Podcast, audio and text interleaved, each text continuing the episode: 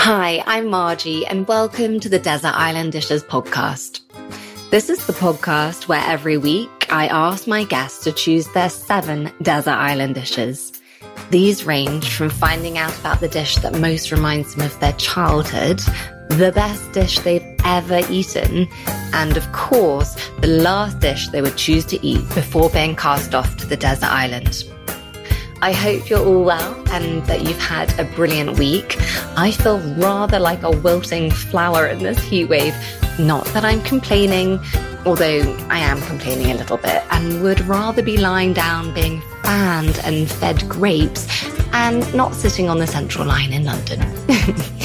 anyway, this week I met with Laura, lovely Laura, and we had a different kind of chat in many ways, but one that I think is really important and very interesting. We do all have really different relationships with food.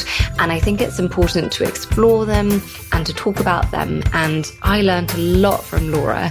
Plus, there are some delicious goodies in here too. Without further ado, here is today's episode. My guest today is Laura Freeman. Laura is an art critic, a writer, and an author. Her book came out earlier this year called The Reading Cure, and it's a very brave and thoughtful memoir about how reading about food helped her on the road to recovery from anorexia. Laura is a truly excellent writer, having gained a double first from Cambridge, and her book has had an amazing reaction. A review in The Independent said, the Reading Cure is the work of a true blue bibliophile, and it's impossible not to be seduced by Freeman's love of prose.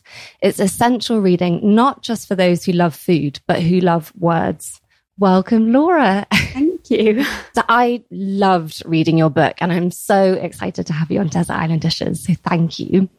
Food is so much more than just the food itself, um, which is what this podcast talks about a lot.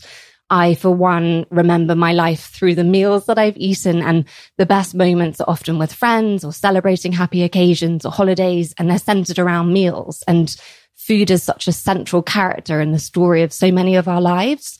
But I think it's wrong to think that everyone's relationship with food is, is straightforward. And obviously everyone is completely different. There is no shared experience, but the way you write is just so eloquent. Do you want to tell us in your own words about the book, your sort of elevator pitch? My um, probably, I think an elevator pitch should be sort of five words. it's going to be slightly longer than that. But um, I wanted to write a book that wasn't a misery memoir because while anorexia is a mis- miserable illness and it would be wrong to pretend otherwise, it is not an illness without hope. And what I really wanted to do was to write a hopeful book because I think when I was most ill, everything I ever read was always people talking about the very worst of the illness. Yeah. And almost sort of reveling in the most gory details, both the physical and the mental symptoms. And I don't deny that it's gory and grisly, but you can come out the other side. And because I have, I wanted to be able to tell that story and particularly to be able to say that recovering from anorexia doesn't have to mean just eating enough through gritted teeth to keep yourself alive, but actually rediscovering pleasure and joy in food and cooking and sharing and, and eating with curiosity and adventure. Yeah. Oh, I love that so much. And, and it's, you're so right. Like the book is so hopeful. And I, yeah, it's, it's just such a fascinating read. And, and to talk of different appetites, whilst you obviously have struggled with your appetite for food, your appetite for reading, it never went away. And that's just so interesting reading about how a good supper and a strong cup of tea could restore a tired body and defeated spirits quickly. And it's a concept that you weren't familiar with. Food hadn't nourished you in that way for so long and was it was that description in particular that sort of really piqued your interest wasn't it well that's a lo- it's a lovely line and it's from a book called bevis which sadly isn't read as much as it should be i think no i'm now. ashamed that i haven't come across it you're not the only okay. one um, i think it, it, suffers from being it's, it's one of those novels that was written for children of a slightly different era and it, it's long okay um, and and the puffin versions are actually quite abridged and even they are long oh. um, so i think for for a seven year old today it, it's hard going but um, bevis is just the most wonderful creation because he's Um, such an adventurer. Uh, he's got this extraordinary imagination, which lands him into all sorts of trouble, but he can't, you know, every breath of wind is a genie or it's a desert storm. And I think what was so attractive about him is everything he eats seems to be kind of brain fuel so that, you know, he can do ever more exaggerated flights of imagination. And, and he goes on this rafting trip in his father's grounds and, and they stay on an island, you know, him and his mate. And then they have this supper and strong tea. And it just has this incredible reviving effect. And that sort of got at something that had been lacking from my own life for such a long time. I just, food had become so much the enemy and something to avoid. And here was a little boy saying, no, food is is is what perks you up and fills you with vim and vigor and, and, a sense of spirit of adventure. So that was a very, very important turning point yeah, That's amazing. Let's pause there and talk about the first desert island dish. And that's the dish that most reminds you of your childhood.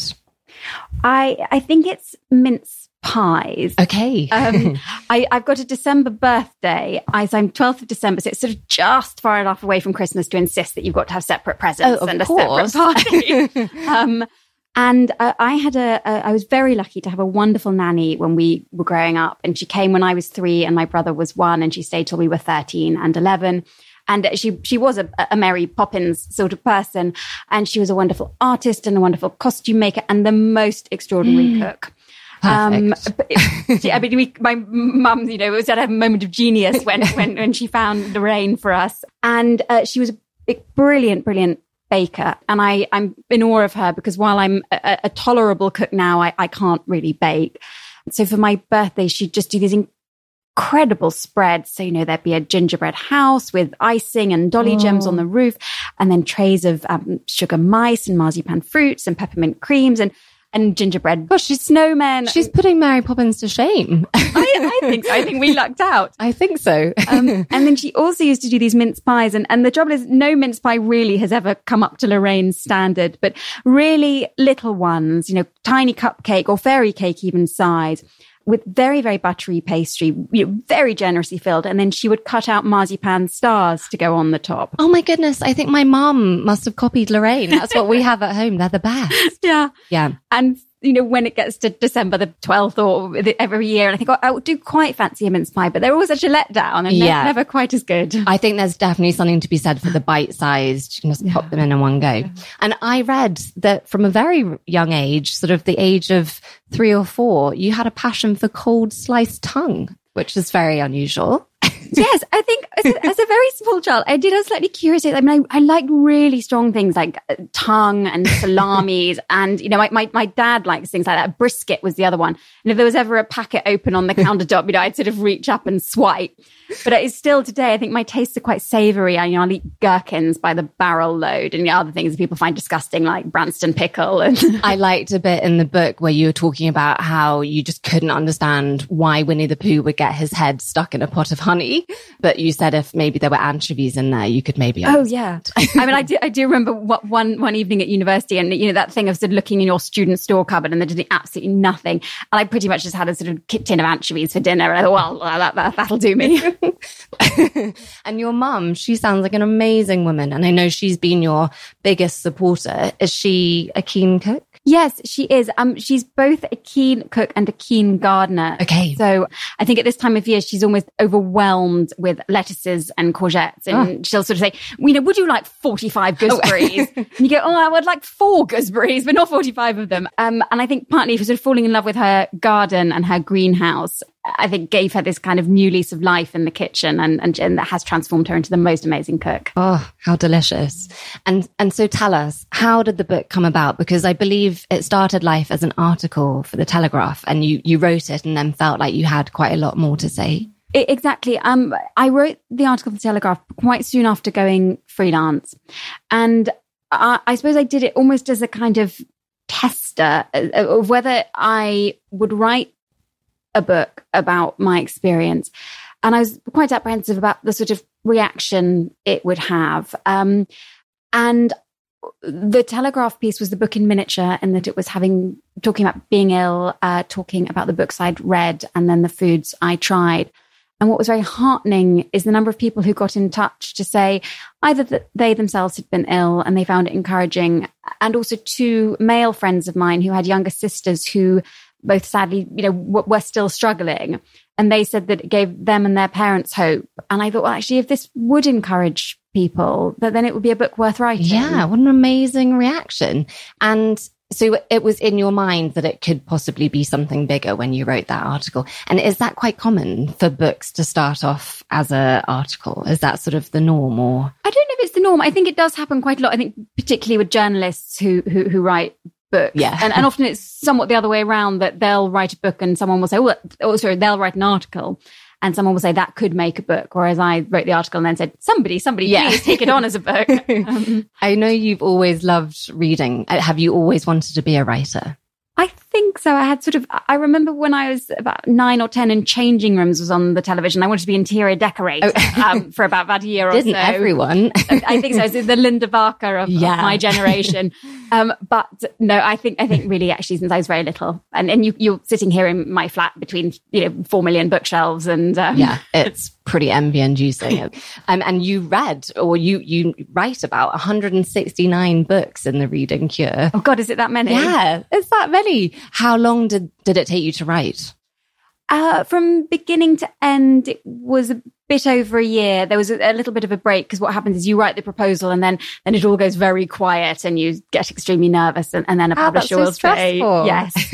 um, so that was a slightly nail biting, however long it was. But actually, as soon as I had the commission, you you then feel you know you're you're raring to go. Uh, and some of the books I I reread and and made notes from and returned to. Yeah, because I guess that's the thing is it had kind of been a lifetime's worth of research, hadn't it? So it was just going over old ground and obviously finding new, new exciting things to write about. But yeah, so cool. Let's talk about the second desert island dish.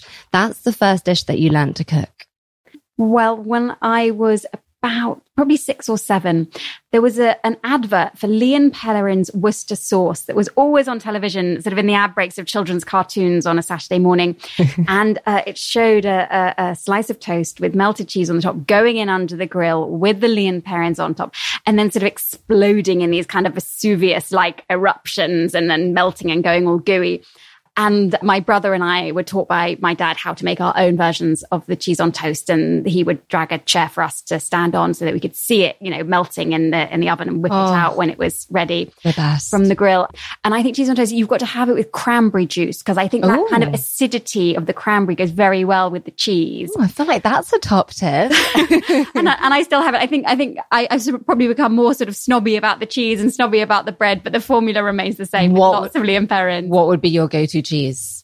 I still think a cheddar would be would be good, but yeah, Yeah. but probably probably not the kind of slightly rubbery stuff we had as children. but no, I'm totally with you. Lea & Perrins makes a cheese toasty.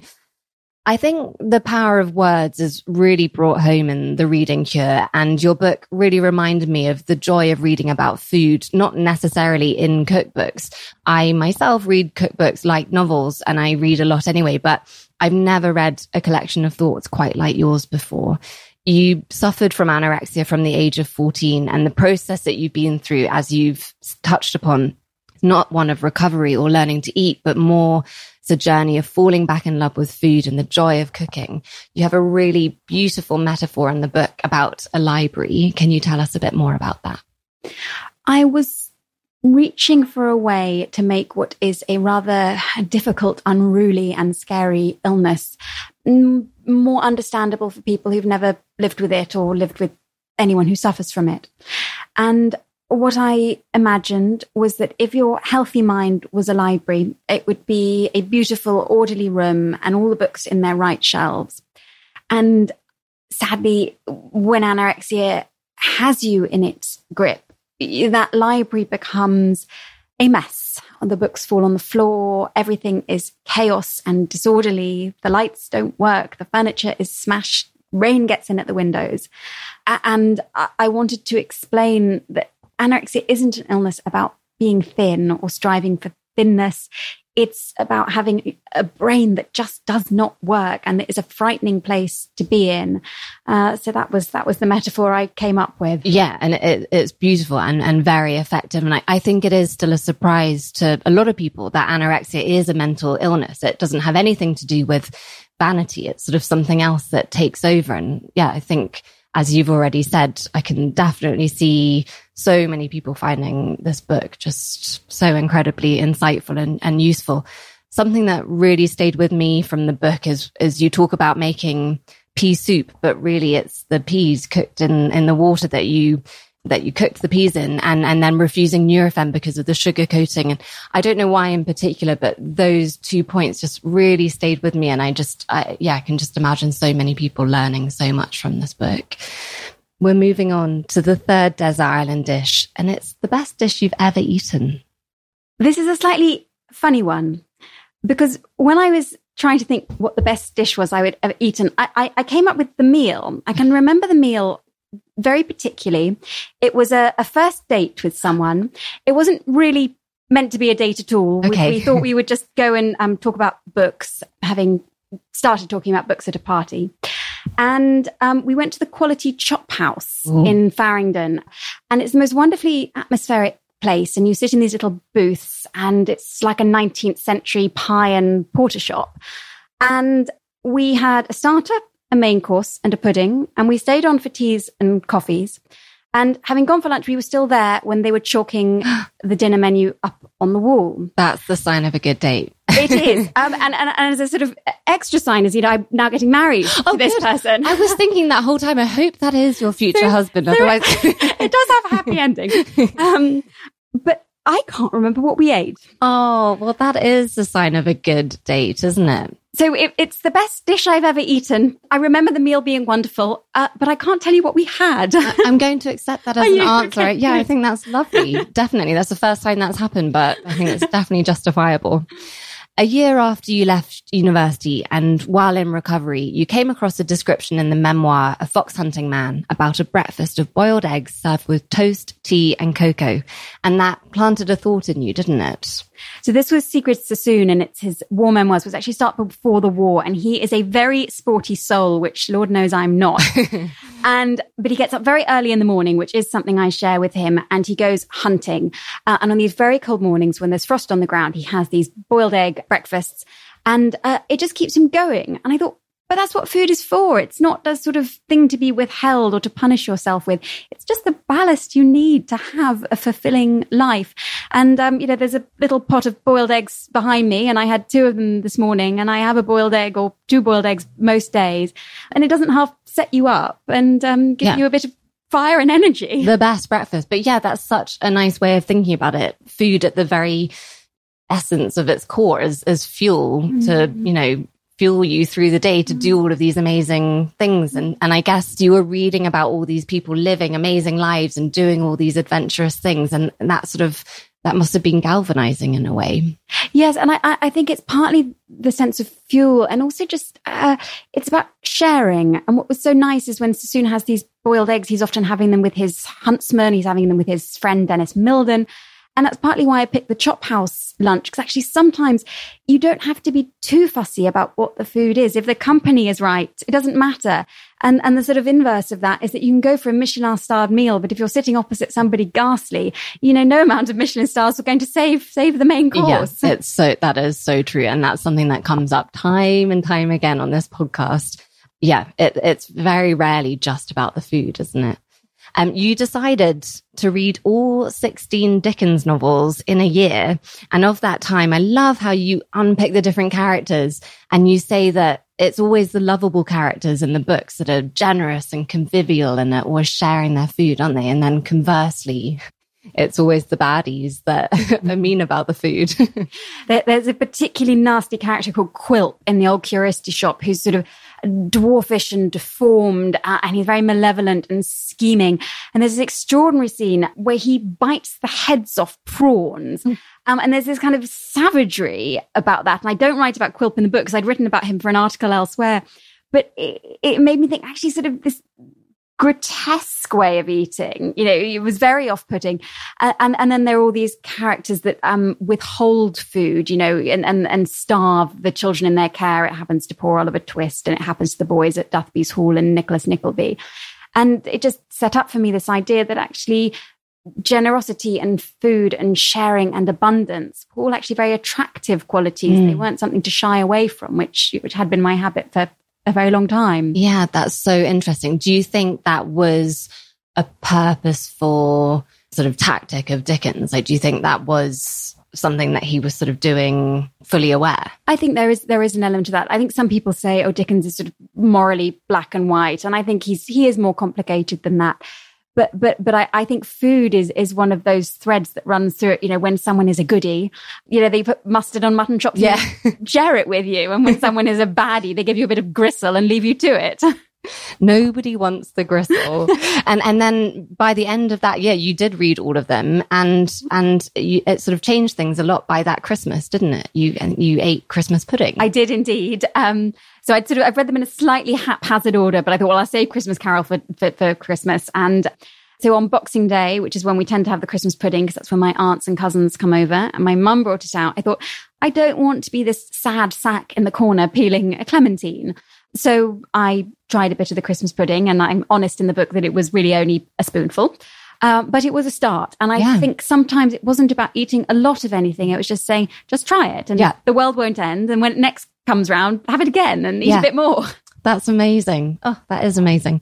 The fourth desert island dish is what is your favorite sandwich? It was very classic. Um, and it's sort of quite millennial pink and feminine. Okay. but um, I, I like a smoked salmon and cream cheese with a bit of cress. Nothing wrong with that, Laura. And I think although I'm not really sort of particularly into Wimbledon or Ascot, I think there's something about this season where you think, right, it's smoked salmon time and yeah. real cravings for it. But also, interestingly, you're right. It, it's completely this time of year, but then also very suitable at Christmas. So I feel Yes. like they've done a good PR job on the old smoked salmon sandwiches, haven't they? and it's my go-to snack for you know a long train journey. You want a smoked salmon sandwich, and I remember quite early on in our courtship, um, Andy and I we took the train to St Ives, and he was very long suffering that I was on this sort of um, obsession with going to places where Dickens and Virginia w- Woolf had been. So well, of St. course. so he came all the way to St Ives so that I could see Virginia Woolf's lighthouse. And we had these smoked salmon sandwiches on the train that I had made. And you go along that very beautiful stretch um, towards the end of the journey where you're kind of following the sea. It was just so beautiful. Oh, yeah, that is gorgeous. Like you're right on the edge of the the sea line with the waves Yeah. sort of crashing at the window. That is the perfect place to have a railway picnic. Oh, yes.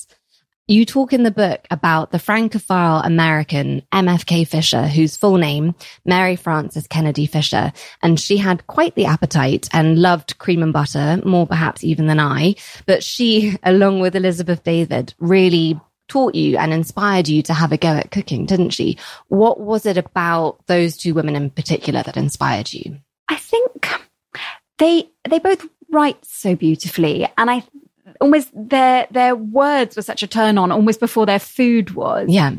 And I think with Fisher, uh, uh, she slightly floored me at the beginning because there is only so much foie gras Yeah. I can cope with. And, and, and, and, some of her, her, her memoirs of living in France, you know, it seems to be foie gras for breakfast, lunch, and dinner. And that makes me feel a little bit faint.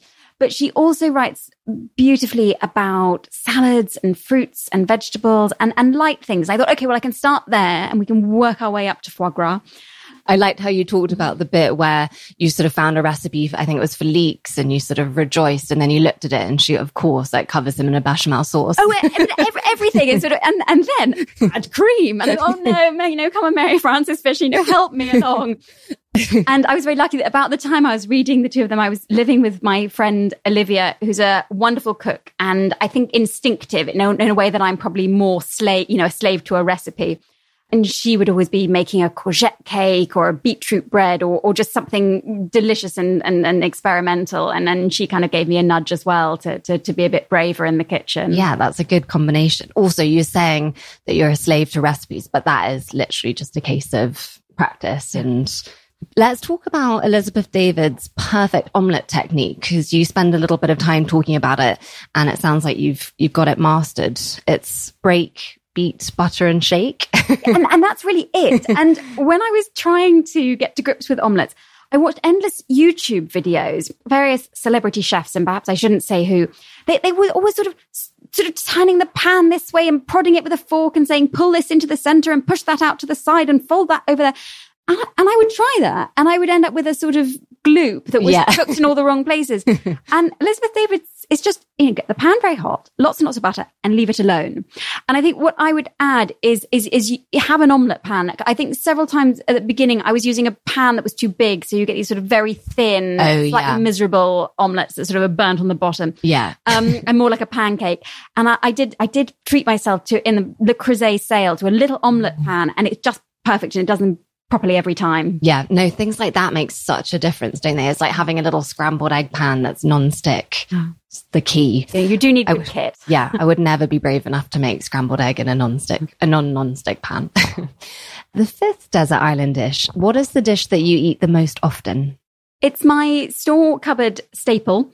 uh, Because actually, you don't need very many fresh ingredients, but it's sardines, and so I love oily fish. I think I should have scales and fins and flippers. Um, but it's it's sardines, it's uh, Santini or Pomodorino tomatoes, and then capers, olives, basil, a bit of black pepper, a bit of chili, and really, frankly, anything else you want to throw in Mm. there. Um, Sounds really good. and you just cook it on a low heat, and all the tomatoes break down, and they go kind of almost slightly caramelized, and then then you have a sort of a, thin pasta, or not not a thin pasta, but a little pasta shape like a rigatoni, Mm. um, and that's just top notch. And I think if you're ever coming back from a holiday and you think, oh, I'm standing at Heathrow and I'm in the passport queue, and this is taking forever, and all you need to do is buy some basil and tomatoes at the M&S, and and then you get home and you make it from everything else that's in the cupboard, and it's so restorative. Yeah, that sounds gorgeous. And yeah, you're so right. It's when you land back from a holiday that you really need something like that. I'm definitely going to be trying that one out. You talk about the time when clean eating and the rise of wellness bloggers began to emerge and how difficult that time was. You sort of, here you were on the, the verge of recovery and suddenly newspapers, magazines, everywhere we turned, people were talking about restrictive eating, clean eating.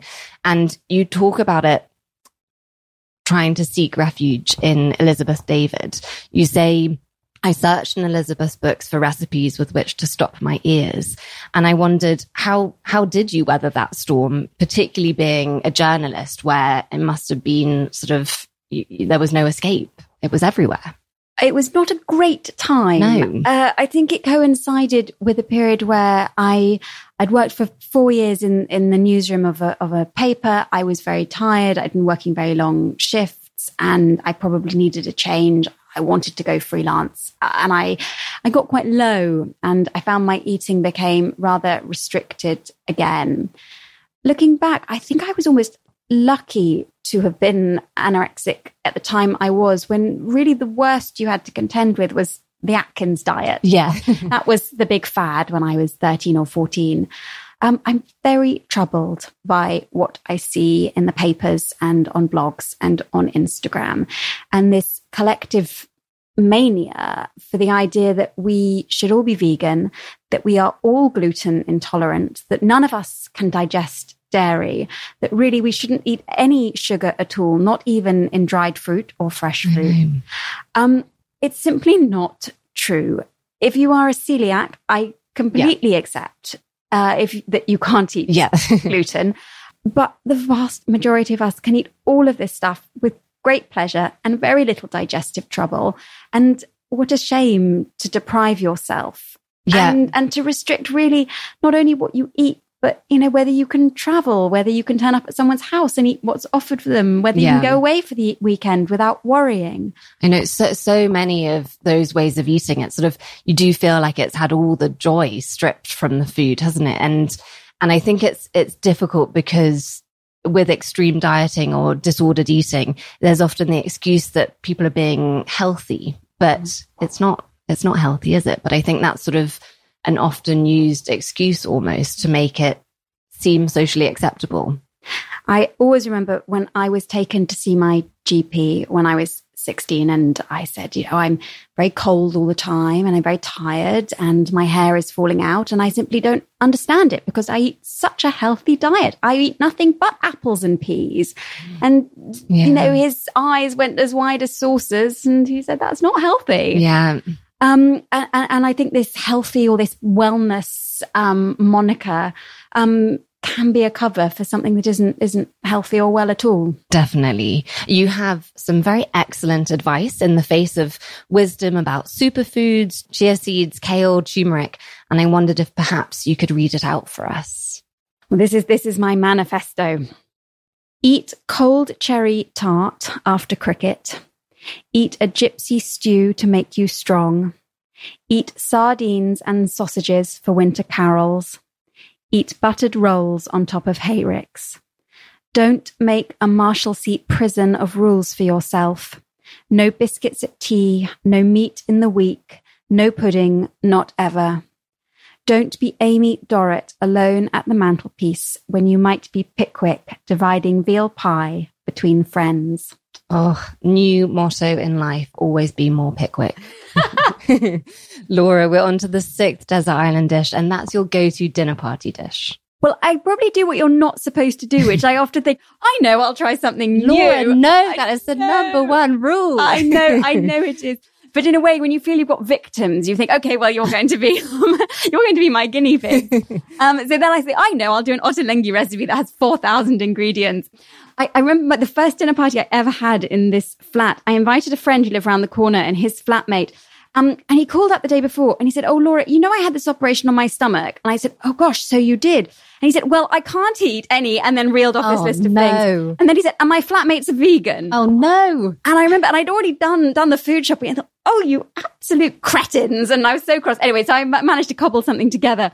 But um, my my new thing is I just tend to do a whole smorgasbord of things and different plates and you know beautiful kind of jeweled ottolenghi type salads and then maybe cold roast chicken at this time of year.